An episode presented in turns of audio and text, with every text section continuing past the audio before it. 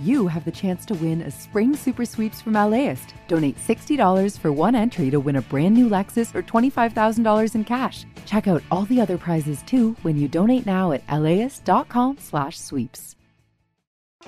Start your Saturday with something that will grow your kiddos' brains and get their creative juices flowing. Join us at LAist in Pasadena for a morning of multilingual readings, interactive performances, and lots of kid fun. It's Super Fun Saturday on June 1st. Get your tickets at laist.com/events.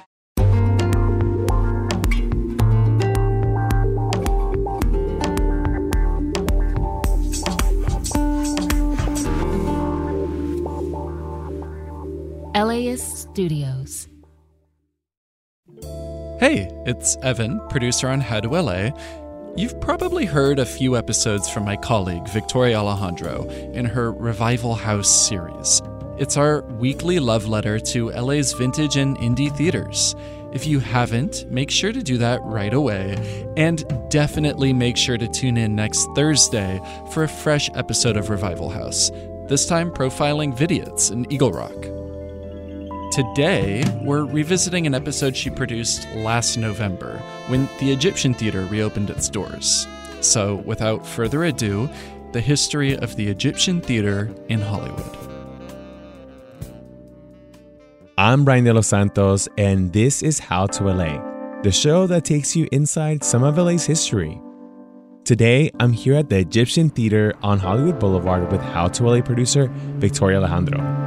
The theater just reopened after being closed for a few years. Thank you. You're the first audience to see 70 millimeter back in this house. Enjoy, everybody. Thank you. She's been getting the scoop on the reopening and what it means to the city. Hey, Victoria. Hello, Brian.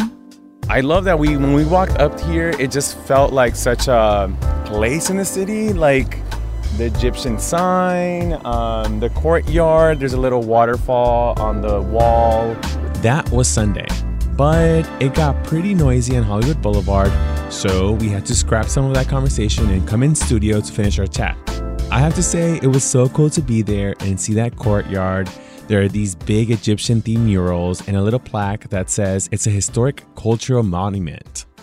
So tell me a little about who you talked to when diving into this history of the theater and its reopening. Brian, this was such a fun story to report out because I love movies, I love movie theaters in Los Angeles, and I got to speak with Grant Moninger, who is the artistic director at the American Cinematheque. That's the programming group that used to run this theater. When we walked off, then we never knew we were going to come back. And I also spoke with Ross Melnick. He's a historian who focuses on movie theaters here in Los Angeles. The Egyptians opening essentially consecrated the launch of Hollywood as an institution. You also went to the theater over the weekend and you saw a movie and you spoke to moviegoers. What did they have to say? People were so excited to be here. I came on what was technically the second day of the reopening weekend. That was during the American Cinematheque's 70mm Film Festival. So they did a screening of the Jacques Tati film, Playtime. That's a French film from the 60s about, you know, wandering around Paris. People were so excited to catch it on film and to be here and to be back in this space. So here's a little bit of what people had to say. LA has so many unique theaters that are, you know, outside AMC and also we're so excited to see something here and know that they have a slate of movies to show. I was very excited for Playtime. Having things like The Egyptian, or I love going to the Cinematheque in Santa Monica or in Los Feliz, makes movies feel special and kind of like an event. I'm excited to be here tonight because I like the new seating a lot. I think there isn't a bad seat in the house. Those were folks uh, Yasmin, Michael, Chris, and Ryan. I talked to most of them in line for popcorn. Oh, popcorn. This theater celebrated its 100th anniversary last year, and still today, there's this big sign that reads Grauman's Egyptian, which gives a nod to that history, right? Yeah, so back in the day, Sid Grauman was a real estate developer. He was a showman in the 20s. Uh, Ross Melnick and I talked about him and what this theater meant. And the thing that is really important to remember about Sid Grauman is that he was as much a real estate developer as he was a marketer and a showman and a producer. The reason we still remember him more than any other movie theater showman in the world is because his name is adorned on those theaters. And I have to point out something that I saw when we were there the little N next to the theater's big sign. What's the deal with that?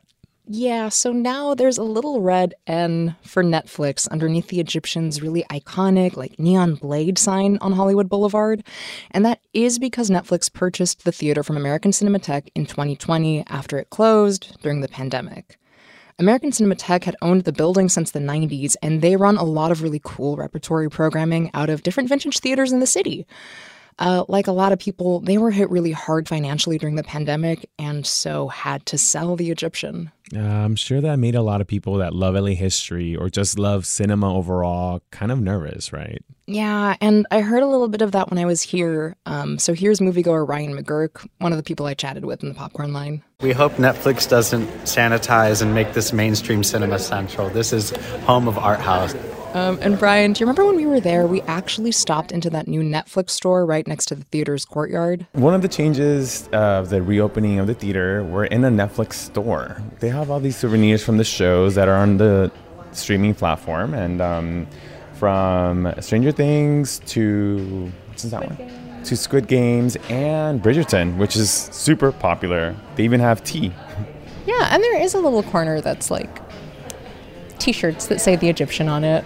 Um, but yeah, this definitely feels like like a major change that comes with the Netflix branding and the restoration. So, you know, stuff like this store full of like show swag might make the classic film lover shudder, but both Ross Melnick and Grant Moninger from American Cinematheque feel that like at the end of the day, saving a movie theater, saving cinema is a hero thing to do, even if the hero is a streaming service anyone who will help reopen and restore a movie palace is going to get um, hero status from me. We had to close, and we had we were unsure if we were ever going to come back. That would have been a huge financial burden on the American Cinematheque to be closed. That so.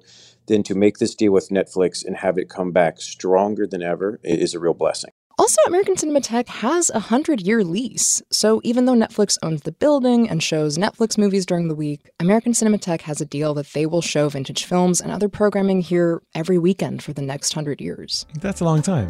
Yeah, the theater's been here for 100 years, and, you know, hopefully you can see great movies here for another 100. We'll be right back to dive deeper into the history of the Egyptian right after this break. Hey, what's up, y'all? I'm Pendarvis Harshaw host of the Right Nowish podcast. Every week, I talk to the people who are creating art and culture and spreading it to the universe. As an artist, you always meet yourself. Every year, you're a different person. Essentially, we normalize a space where you can show up as your authentic self. Check out Right Nowish rooted in California's Bay Area, speaking to you. It's so many people of color, so many queer people. It's like I'm being celebrated in my fullness. Available wherever you listen to podcasts. LAist has a new live event series with the James Beard Foundation. We Are Where We Eat will go behind the scenes of some of your favorite LA restaurants to find out how and why they do what they do. I'm Austin Cross. Join me for the first event where we'll explore how restaurants help make a neighborhood and we'll all have something delicious to eat afterwards. It's May 22nd at the Crawford. Get your tickets now at laist.com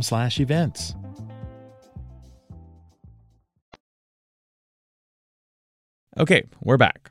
So let's stick to the history portion of this because you obviously feel it, like even just being outside of it. When did it initially open and what did it mean at that point in history for this part of town? Right. So the Egyptian Theater opened in 1922, and I spoke with historian Ross Melnick about just what it was like here in Hollywood then. I think one thing to remember is that Los Angeles, even though now, of course, it's the global capital of movie going and movie making, was not that in the 19, early 1920s it was New York, and uh, the capital of movie going and a film exhibition was also in New York. And a lot of the studios and companies were also based out of New York. Hollywood, on the other hand, was, if, if you will, a kind of a real estate development project. And Sidney Patrick Grauman all had an idea that if you could build a place for film exhibition and film production, you could essentially create almost a whole new city a city for film production, a city for film exhibition, a city for tourists, entertainment, and attractions. And one of the premier attractions which would bring people to this area would be the Egyptian Theater. So it opened in 1922, but it opened in a way to attract not just people from Los Angeles downtown, not just people from, say, the, the beach areas, but it opened in a way that would attract people from around the entirety of California.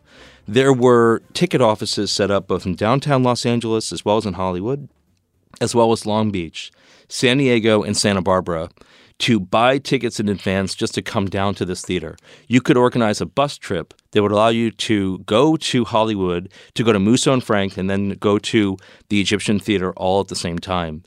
And what began to happen was because of the architecture, people would take photos of this theater because it was uh, in the beginning of, uh, well, really in the middle of Egyptian mania, if you will, or kind of Orientalist fantasy about the Middle East and certainly about the glory of ancient Egypt which is uh, what is all about the architecture of fantasy as it was known in that era.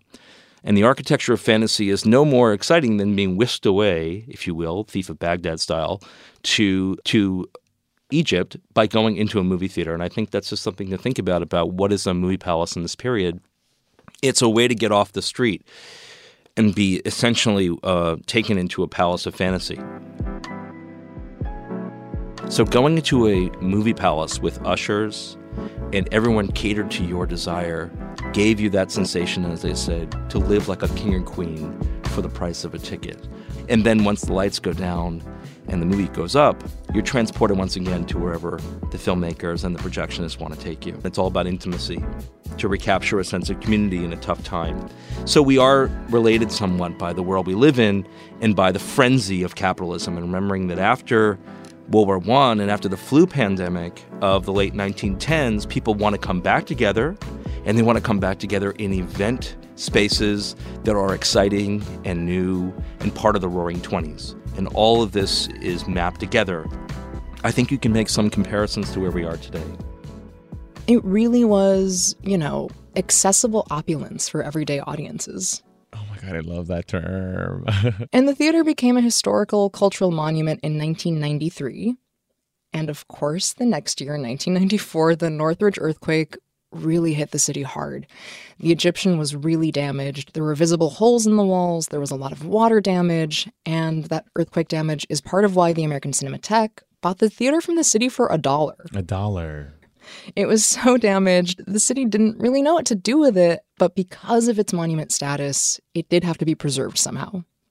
So, American Cinematheque spent millions of dollars in the 90s to repair the theater, that was also actually part of like the city plan to restore Hollywood Boulevard, kind of to really make Hollywood Boulevard a place that people want to go and spend time. It was really important to moviegoing and community and Hollywood, you know, 100 years ago in the 90s. And today, now that it's reopened, I think the Egyptian is really going to continue to be monumental to Hollywood Boulevard. Here's Ross Melnick again you know, for in in 2020, everyone said, "Well, that's it for movie theaters. It was a good run, and I hope you all enjoyed it." But we've had an, some incredible uh, experiences this year. Barbenheimer this summer, the Taylor Swift mania at our movie houses. I think the proof is that if you give people an event experience, if you give people an, uh, a movie going reason to leave their house and congregate together, they will go in droves. And in some cases, people drove hundreds of miles to go to IMAX screenings of Oppenheimer. They dressed up in all pink to go to Barbie. They drove with six of their friends to go see uh, Taylor Swift. The reality is, is that movie theaters are have the eulogy for movie theaters have been written for 125 years. The thing about movie theaters that's interesting is they are in many cases, our last communal space that is for everyone. We don't all go to the same uh, church, synagogue, mosque. We don't all go to the same meeting houses, but we can go to the same movie theaters. Here you have a commitment from Netflix and the American Cinematheque to make sure that at this theater, at least, there's going to be committed programming and to and to celebrate this art form. It's hard to really figure out at this point because I think we're sort of still in it how difficult and even some cases traumatic the pandemic was. And I think that as you get out of that, you see something like this and you remember driving by and not knowing what was going on with it. You drive by other theaters nearby that are still closed. Seeing this reopen, I think it means that we are almost out of that period. We are back to a world full of possibilities. We're back to a movie going landscape that is growing and expansive.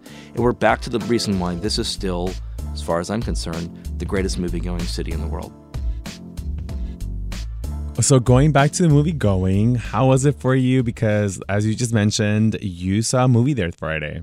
Brian, it looked so good. The projection was so beautiful. Uh, the sound was incredible.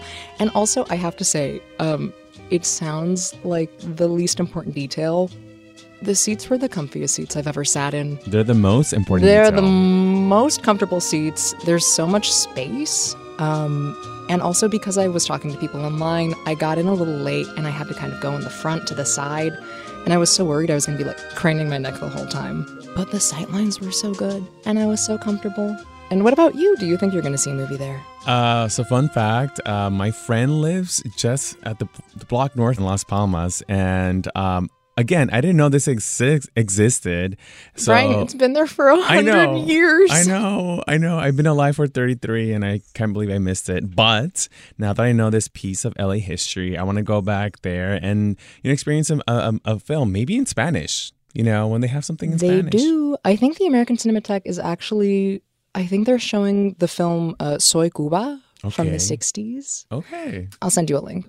And so this is why I love exploring LA with people, including you and people on the team. Um, and you brought me to a side of town that I'm always here every week, but now I can do something different. Yeah. Oh my gosh, I'm so excited I could bring you there. Thank you for helping me explore LA. And thank you for having me on the show.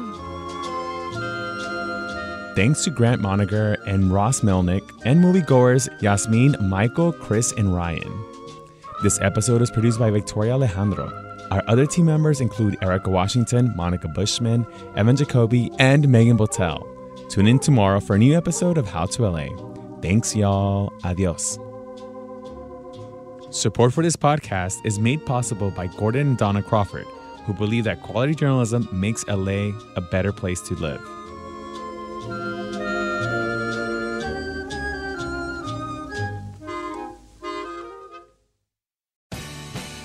The LAist Spring Super Sweeps is happening now. You can win amazing prizes while supporting your source for local fact based journalism. One lucky grand prize winner will get to choose a brand new Lexus or $25,000 in cash. Other prizes include an electric bike from Juice Bikes and $1,000 gas gift cards. Your donation of $60 gets you one entry to win, and the more you give, the more entries you get. Donate now at laist.com slash sweeps.